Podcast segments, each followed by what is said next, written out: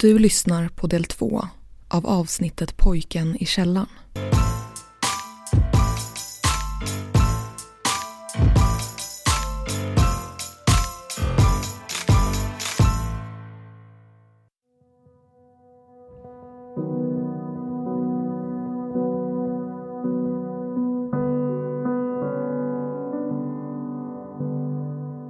Jag kunde inte tänka på något annat än att jag, jag ska hämnas.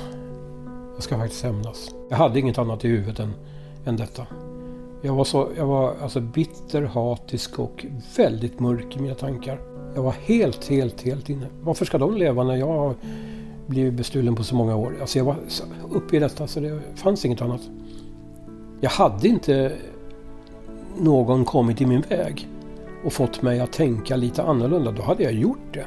Jag, var, jag, hade till och med, jag hade planerat i detalj. Jag hade till och med engagerat någon ytterligare person som skulle hjälpa mig.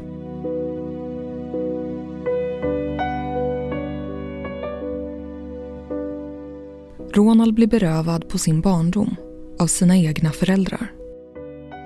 När han väl blev räddad från rummet i källan var han tio år och behövde genomgå flera operationer för att rätta till kroppen som blivit så skadad. Men hur lyckades han försonas med sin historia? Och hur ser han på sina föräldrar idag? Vi ska fortsätta där vi slutade sist. När han har legat på sjukhus i två och ett halvt år sitter han i rullstol och flyttas då till ett barnhem i Växjö.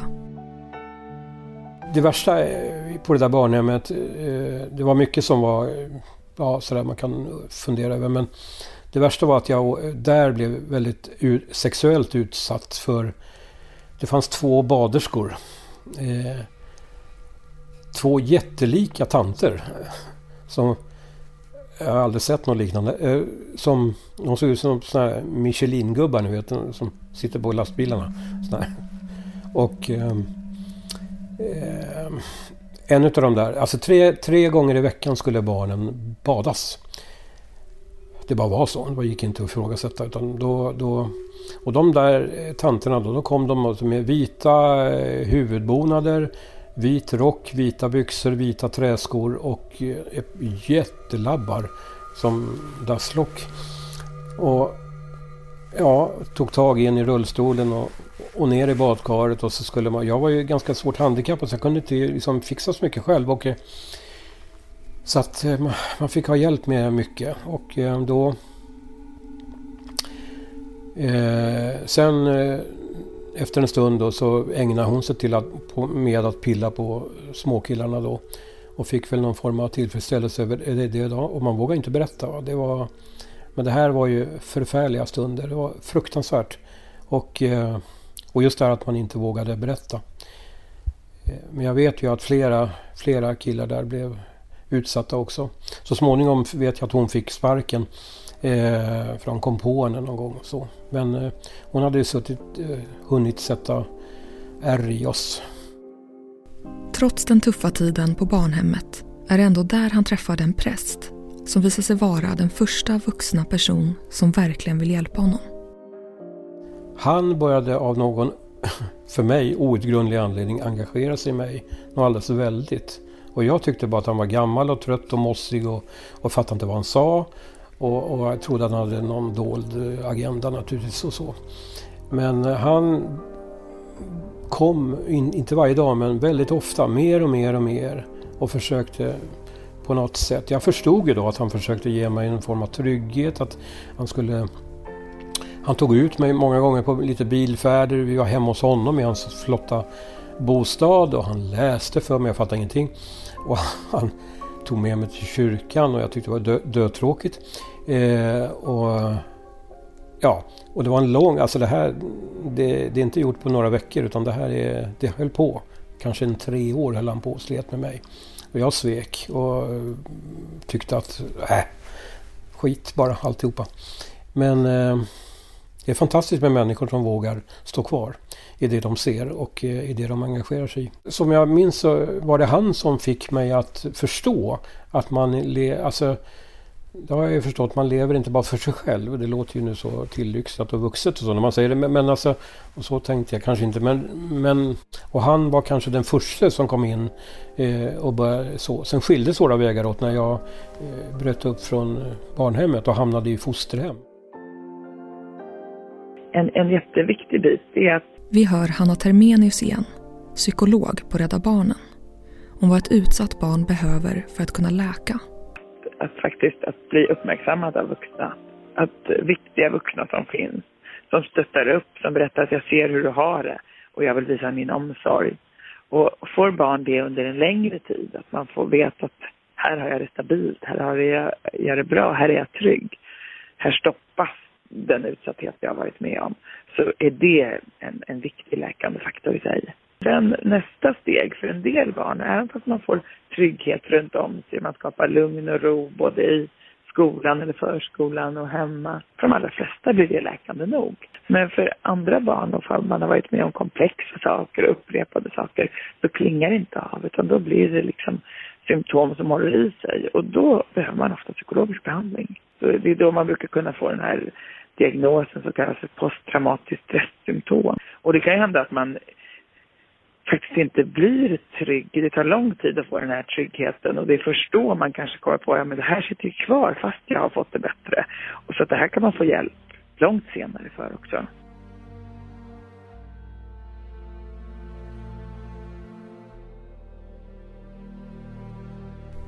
Ronald hamnar i fosterhem i Farsta utanför Stockholm. Där går han klart skolan och får som 18-åring jobb som laboratorietekniker vid sidan om arbetet läser han till konfirmationen i Farsta församling. De satsade mycket på mig där i Farsta. Som, när jag hade konfirmerat mig så tyckte de att jag var ett synnerligen ämne för att bli ungdomsledare. Alltså på frivillig basis då.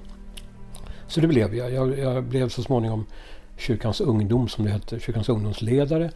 Och så spred sig ryktet lite grann så jag hamnade i i Stockholms stift som det heter och jobbade ihop med biskopen eh, som, som ungdomsrådgivare och jag, de satsade på mycket kurser på mig och sådär. Jag var på alla möjliga kurser. Mycket på läger och sådär. Och jag var väldigt ganska blyg och tafatt och så men när jag sa någonting så tyckte de att det var tänkvärt. så att det, det, var liksom Ja hur har du kommit på det här? Det vet jag inte men, men ja Nej men på något sätt så livets resa fanns väl där i bakgrunden. Och jag, eh, det fanns väl en viss tyngd i, i det jag försökte säga ibland och sådär. Han fortsätter utbildas inom kyrkan och under 80-talet läser han till diakon i Uppsala.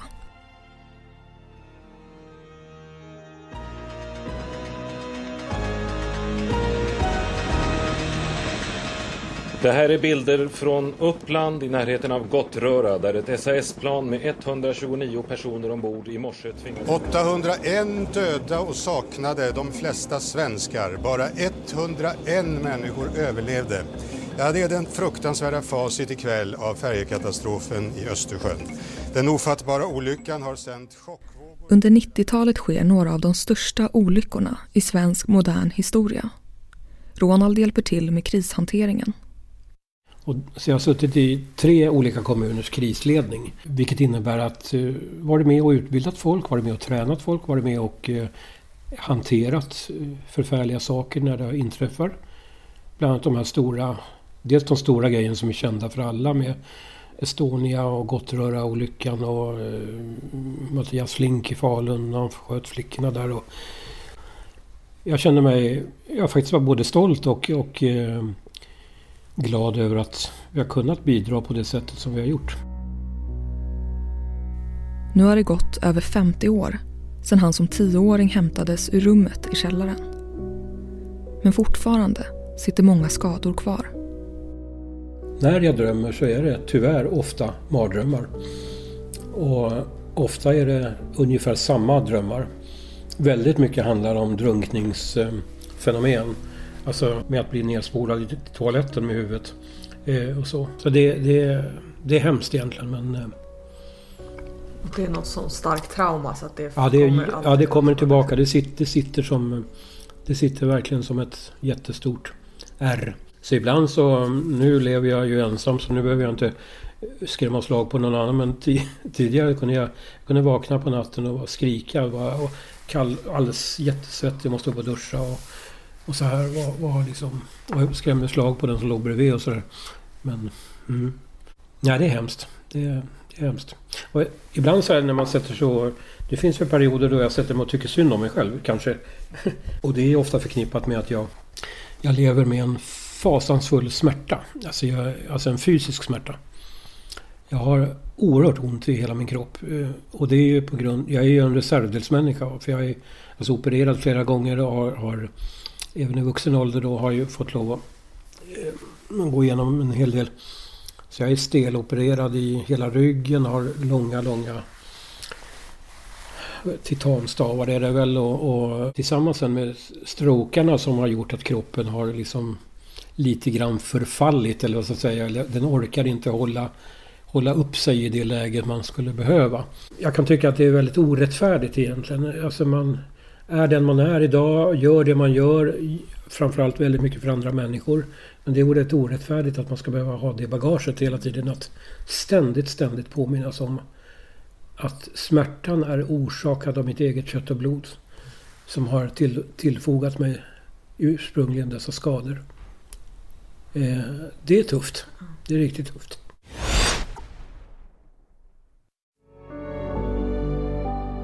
Så hur ser du på din mamma då kanske framförallt idag?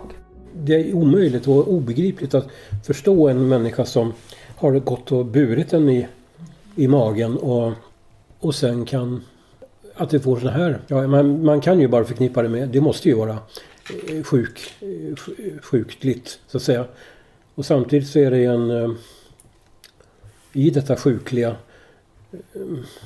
så är det ju en, en ondska som för jag menar någonstans skulle hon ju kunna kommit till besinning kanske och, och tyckte men, ja, men nu får det väl, så här kan man inte göra och, och så. Men jag vet inte. Från det att hon slängde mig i golvet så här tidigt i, i, och att jag inte fick läka på riktigt sätt utan så blev jag väl ett hot hela tiden. Och jag, jag kan ju förvåna mig över att jag menar, de, de hade kunnat ha valt att adoptera bort mig. Lämna bort mig och, och så. Det gjorde man inte för mig. Jag tror att det hörde väl till eh, Ja, det gjorde man bara inte för det var ett nederlag eh, på något sätt. Fast vad hade varit mindre nederlag, eh, eller så. Det hade väl gagnat kanske alla om de hade gjort det. Eh, eller varför tog de inte livet av mig?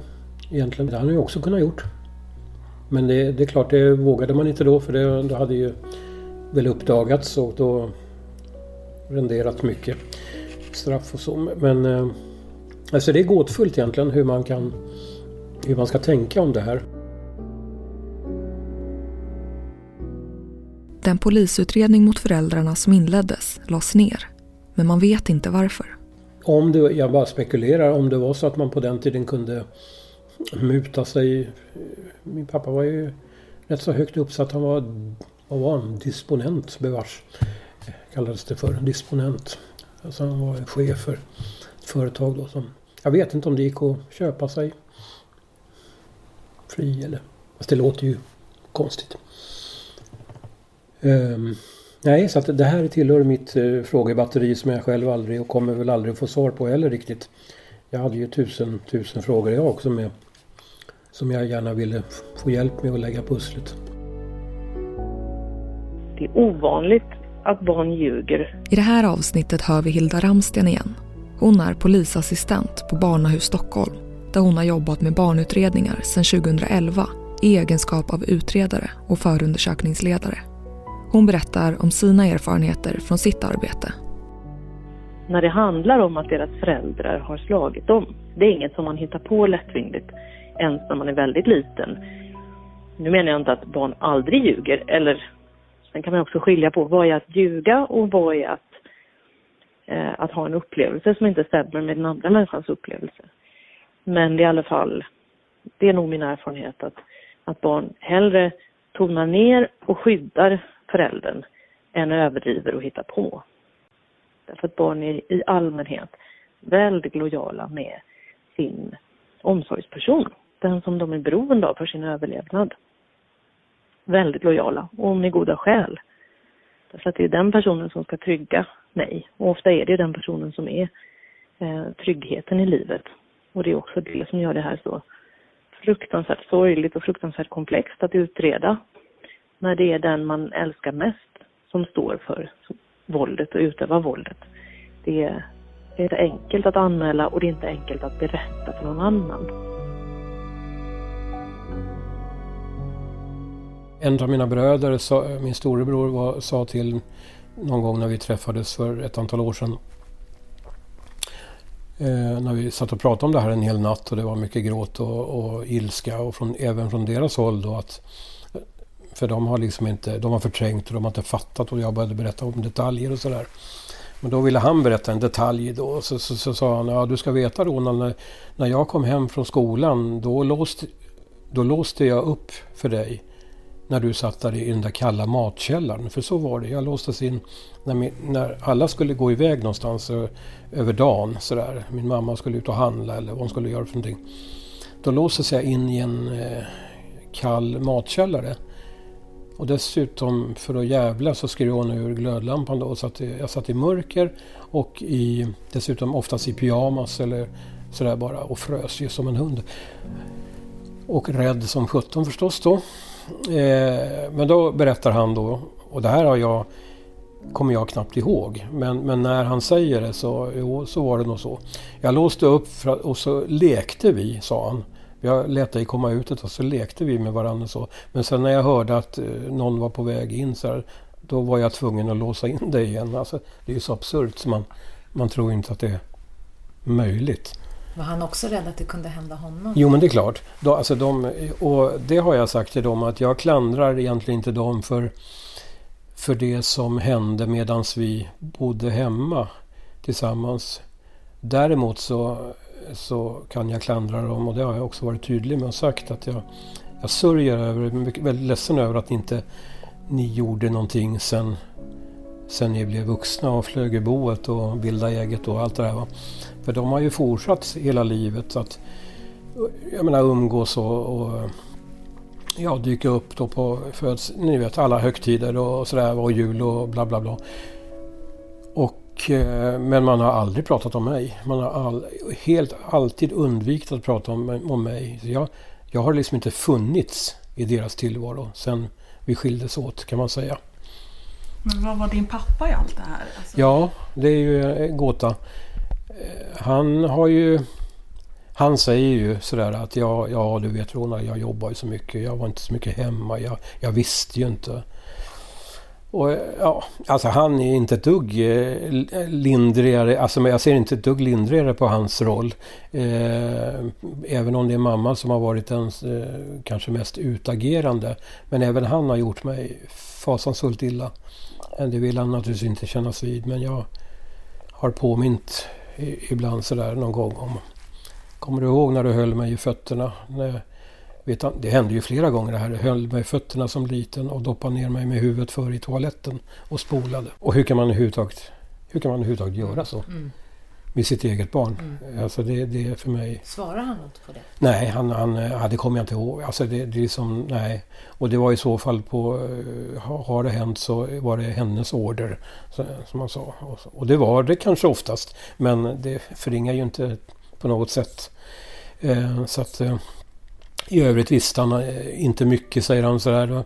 Jag påminde då, du kanske noterade någon gång i alla fall att jag aldrig satt vid samma matbord under alla år. Eh, ja, ja, det är förfärligt. Ja, det är förfärligt.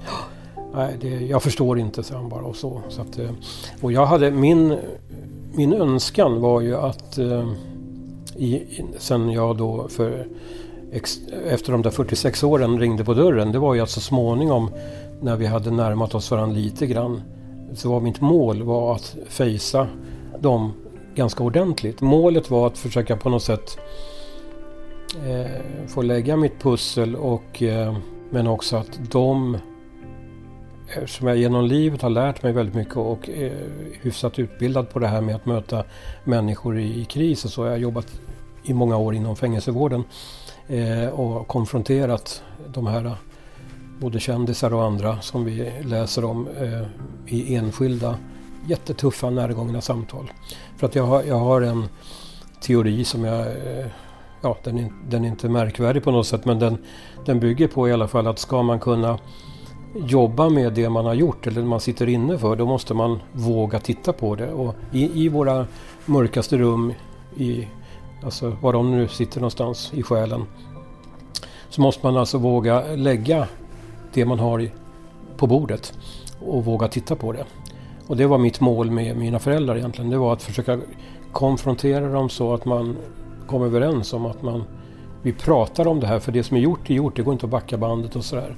Det som är gjort är gjort och då men på något sätt för allas bästa, vad ska man göra med det vi har gemensamt?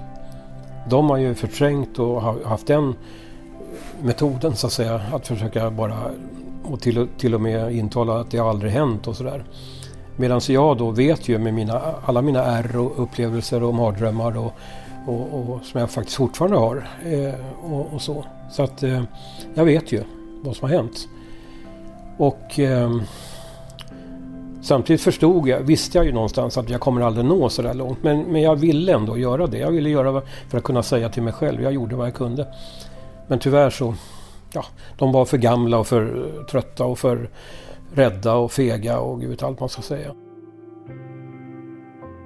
En sak som jag har funderat på länge och jag vet inte hur lösningen ska se ut på det men, men en önskan som jag har det är att det fanns andra typer av straff. Eh, och då menar jag liksom, jag önskar att det vore möjligt att, att döma folk till att ta hjälp istället för att hamna i fängelse. Och det finns massa komplikationer med det, jag inser det, så det är, inte, det är inget man gör i en handvändning. Men eftersom för att ta emot hjälp så behöver man vilja ha hjälp, för det är svårt att döma någon till det. Men det jag är ute efter, eller det jag tänker på är att eh, de vuxna som blir misstänkta, de har ju väldigt starka incitament att, att ljuga om det är så att det har hänt. Om man har slagit sitt barn så finns det ju väldigt starka skäl att inte säga det. Eh, ja, många olika skäl. Men, och det är dessutom så att de barn som, som har blivit utsatta, de kan välja att inte berätta därför att de förstår att om jag säger det här, då hamnar min mamma eller min pappa i fängelse. Och det vill de inte. Därför att det, det är ju, det kan man väl säga generellt verkligen, att barn vill sällan att föräldern ska få ett straff, ett fängelsestraff eller ett ekonomiskt straff, utan det de vill det är att våldet ska upphöra. Det är vad de önskar sig. Så det har jag tänkt på många gånger, att jag önskar att det fanns ett sånt, eh, en sån lösning istället, att vi kunde få våldet att upphöra istället för att eh, döma till fängelse eller böter. Men jag vet inte hur det skulle gå till. Vad finns det då för råd att ge till den som misstänker att ett barn i ens närhet är utsatt för våld eller annan typ av övergrepp? Hanna Termenius igen. För- Först så tycker jag att man ska prata med barnet. Att faktiskt eh, se till att eh, skapa möjligheter för att prata eller för att berätta för barnet att det finns möjlighet att prata. Antingen med att man kan prata med, man ser, jag ser att det verkar vara något som är jobbigt för dig eller något du har jobbat med. Och att kunna liksom skapa ett utrymme så att man får veta lite mera. Men ibland är inte det möjligt. Ibland kanske man ser det på gatan eller ser att i grannlägenheten händer någonting och så. Och då tänker jag att det, det vi har i, i vårt samhälle, det är socialtjänsten. Dit man anmäler att man misstänker att barn har illa. Så det är inte så att man behöver veta någonting för att ta kontakt med socialtjänsten. Idag har Ronald tre barn och flera barnbarn. Hur var du själv, när du själv fick barn, hur tänkte du då? Väckte det känslor? Och... Ja, eh, nej men det var ju fantastiskt. Det var ju... Tänk att jag liksom så här, och att... Nej men det var ju det finaste som har alltså, hänt och... Ja. Det var ju något så skört och, och det är mycket gråt och mycket men också i glädje förstås över att här får man ett, ett, en liten människa att värna och vårda om. Eh, Och samtidigt växer ju minnena av att hur jag själv blev hanterad. Så det är klart att, och då tänker man, ja jag ska i alla fall se till att inte du blir hanterad på det här sättet. Och så. För du har ju hanterat livet och, på ett visst sätt. Vad tror du det var i dig som ändå har gjort att du har kunnat gått vidare på det här sättet? Jag vet i alla fall att de människor som har velat verkligen se mig och bekräfta mig och vågat satsa på mig. De har man säger, fått valuta kan man säga för sina insatser. Alltså det finns några människor som man, kan, som man kan nämna på ena handen som har varit livsavgörande betydelse för mig. Jag tycker det är ganska fascinerande det här. Det är därför jag har den livsfilosofin jag har. Att det är aldrig kört för någon människa. Alltså, man, vi, vi, får inte... Alltså den som säger att den här människan är hopplös. Eh, det vill jag inte tro ett ögonblick på. Det finns svåra ärenden eller svåra fall eller svåra människor eller sådär. Alltså, jättesvårt som kräver ohyggligt mycket av insatser och, och, och så här va. Men eh, om vi börjar betrakta människor som hopplösa då, då är vi farligt ute ska jag säga. Det, för jag, var det någon som var hopplös så var det jag. Eh, en gång i tiden. Alltså, få tror jag har haft sån dåliga odds vid livets start. Och haft så mycket att kämpa med på många plan. Med både, både liksom ja, verbalt, psykiskt, fysiskt eh, eh, och så vidare. Att försöka liksom erövra sitt människovärde eh, och så. Det, det vet jag någonting om. När jag sa förut att man lever inte bara för sig själv utan man lever i relation till andra. Annars blir livet ganska torftigt om man bara tror att man, man lever för sig själv. Och tyvärr är det mycket det som präglar idag med vårt samhälle. Det är ett stort ego på något sätt. Och det är jag och jag och jag och mitt och, och så här. Va. Ska man bry sig om sin granne? Ja, det ska man. Eh, och varför ska man det? Jo, därför att det berikar livet. Det berikar både mig och den jag möter.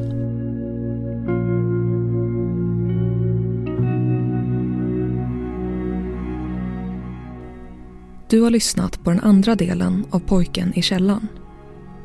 Har du varit utsatt för ett brott? Eller vill du dela med dig av en annan livsavgörande händelse? Kontakta oss som producerar den här podden på kunskapsstudion gmail.com